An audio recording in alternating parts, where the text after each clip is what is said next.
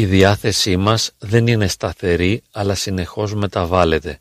Θα μπορούσαμε να πούμε ότι στο ένα άκρο βρίσκεται η μεγάλη χαρά και στο άλλο η μεγάλη θλίψη.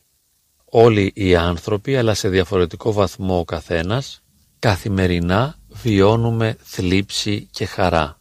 Η διάθεσή μας μεταβάλλεται σε αυτό το συνεχές που μπορούμε να το φανταστούμε σαν μια ευθεία γραμμή και κυμαίνεται από την μεγάλη χαρά στην μεγάλη θλίψη. Και επειδή η χαρά είναι ένα ευχάριστο ζητούμενο και βέβαια κανείς δεν προβληματίζεται όταν βιώνει τη χαρά, το πρόβλημα όλων μας είναι η θλίψη και ιδιαίτερα η μεγάλη θλίψη. Αν όμως έχουμε συνείδηση και συναίσθηση ότι μεταφερόμαστε σε αυτή την υποθετική γραμμή, σε αυτό το συνεχές ανάμεσα στα δύο άκρα, θα αντιμετωπίζουμε με μεγαλύτερη ψυχραιμία και νηφαλιότητα την εμπειρία, το βίωμα της θλίψης, το οποίο οπωσδήποτε είναι ανεπιθύμητο, αλλά και είναι βέβαιο πως δεν μπορούμε να το αποφύγουμε. Όταν η θλίψη είναι μικρή, μπορούμε να την διαχειριστούμε, επιχειρώντας να διαφύγουμε από αυτήν με θετικές δημιουργικές δραστηριότητες, ώστε να προσφέρουμε στον εαυτό μας μια θετική εμπειρία, η οποία θα μετατοπίσει την βιωματική μας κατάσταση από τον πόλο της θλίψης στον πόλο της χαράς. Τι γίνεται όμως όταν σε κάποιες φάσεις, σε κάποιες περιόδους ή σε κάποιες στιγμές η θλίψη είναι τόσο μεγάλη ώστε να παραλύει όλες μας τις δυνατότητες, και τι μπορούμε να κάνουμε όταν αισθανόμαστε πως είμαστε βαθιά βυθισμένοι μέσα στη θλίψη και δεν μπορούμε να ενεργοποιήσουμε τις δυνατότητές μας ώστε να διαφύγουμε από αυτήν? Τι μπορούμε να κάνουμε όταν η έντονη θλίψη λειτουργεί σαν τις μαύρες τρύπες του διαστήματος, τις μαύρες αυτές οπές, οι οποίες έχουν τόσο ισχυρή βαρύτητα ώστε να μην επιτρέπουν ούτε στο φως να διαφύγει από αυτές, καταπίνουν και το φως, γι' αυτό και είναι σκοτεινές οπές. Πώς θα μπορούσαμε να διαχειριστούμε μια τόσο έντονη θλίψη, η οποία μας βυθίζει σε ένα αδιέξοδο, εξουδετερώνει τις δυνατότητές μας να την διαχειριστούμε και νιώθουμε ότι δεν μπορούμε να κάνουμε τίποτα για να γλιτώσουμε από αυτήν? Πώς μπορούμε να αντιμετωπίσουμε αυτή την κατάσταση?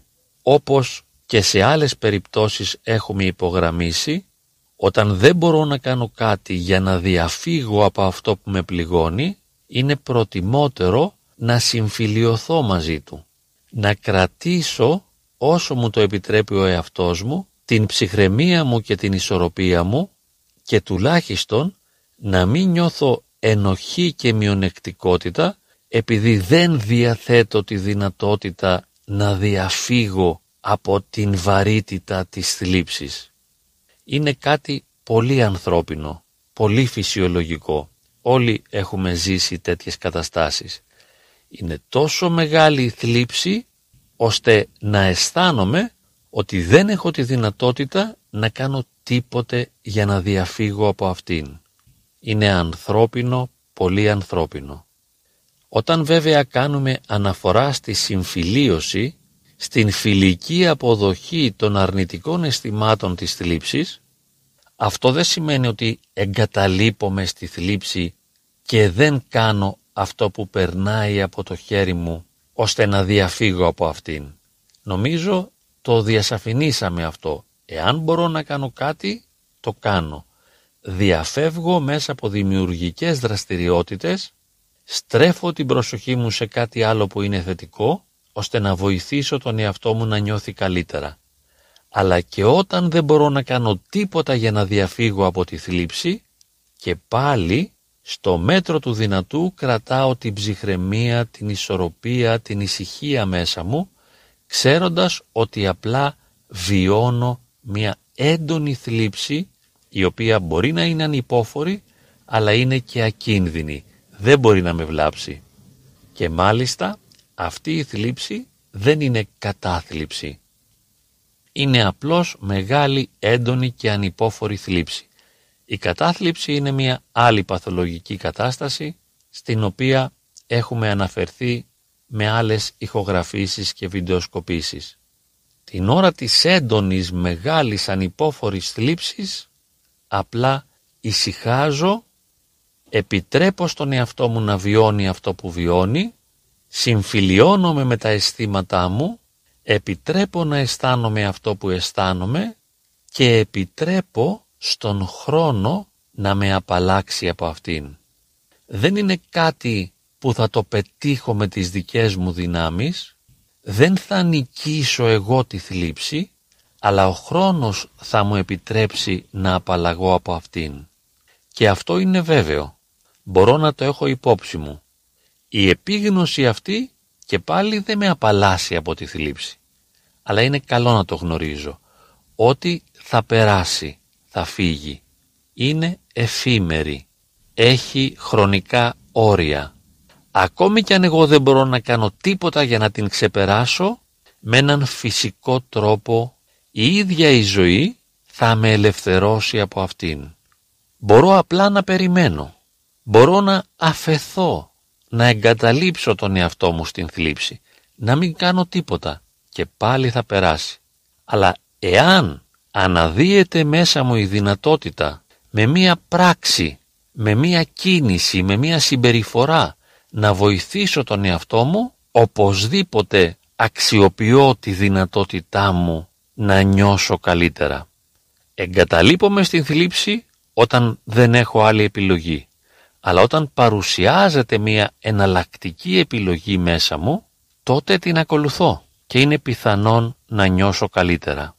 Βέβαια, επειδή η θλίψη αυτή χαρακτηρίζεται από υπερβολή έντασης, αυτό που μπορώ να κάνω για να βοηθήσω τον εαυτό μου δεν είναι απλό, δεν είναι εύκολο.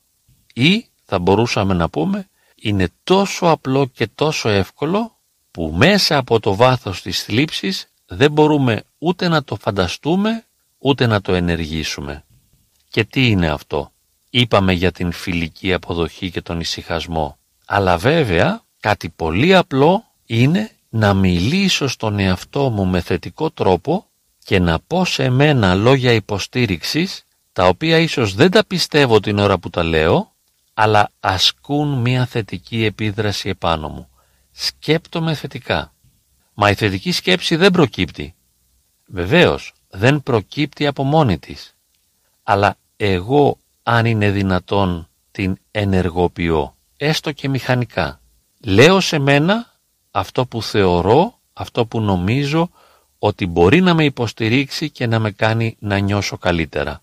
Και βέβαια, εάν είμαι πιστός ή αν θέλω να πιστέψω στο Θεό, αν θέλω να αγαπήσω το Θεό ή αν θέλω να αξιοποιήσω την πνευματική δυνατότητα την οποία μου παράσχει η πνευματική ζωή, αναφέρομαι στο Θεό από το βάθος της θλίψης μου.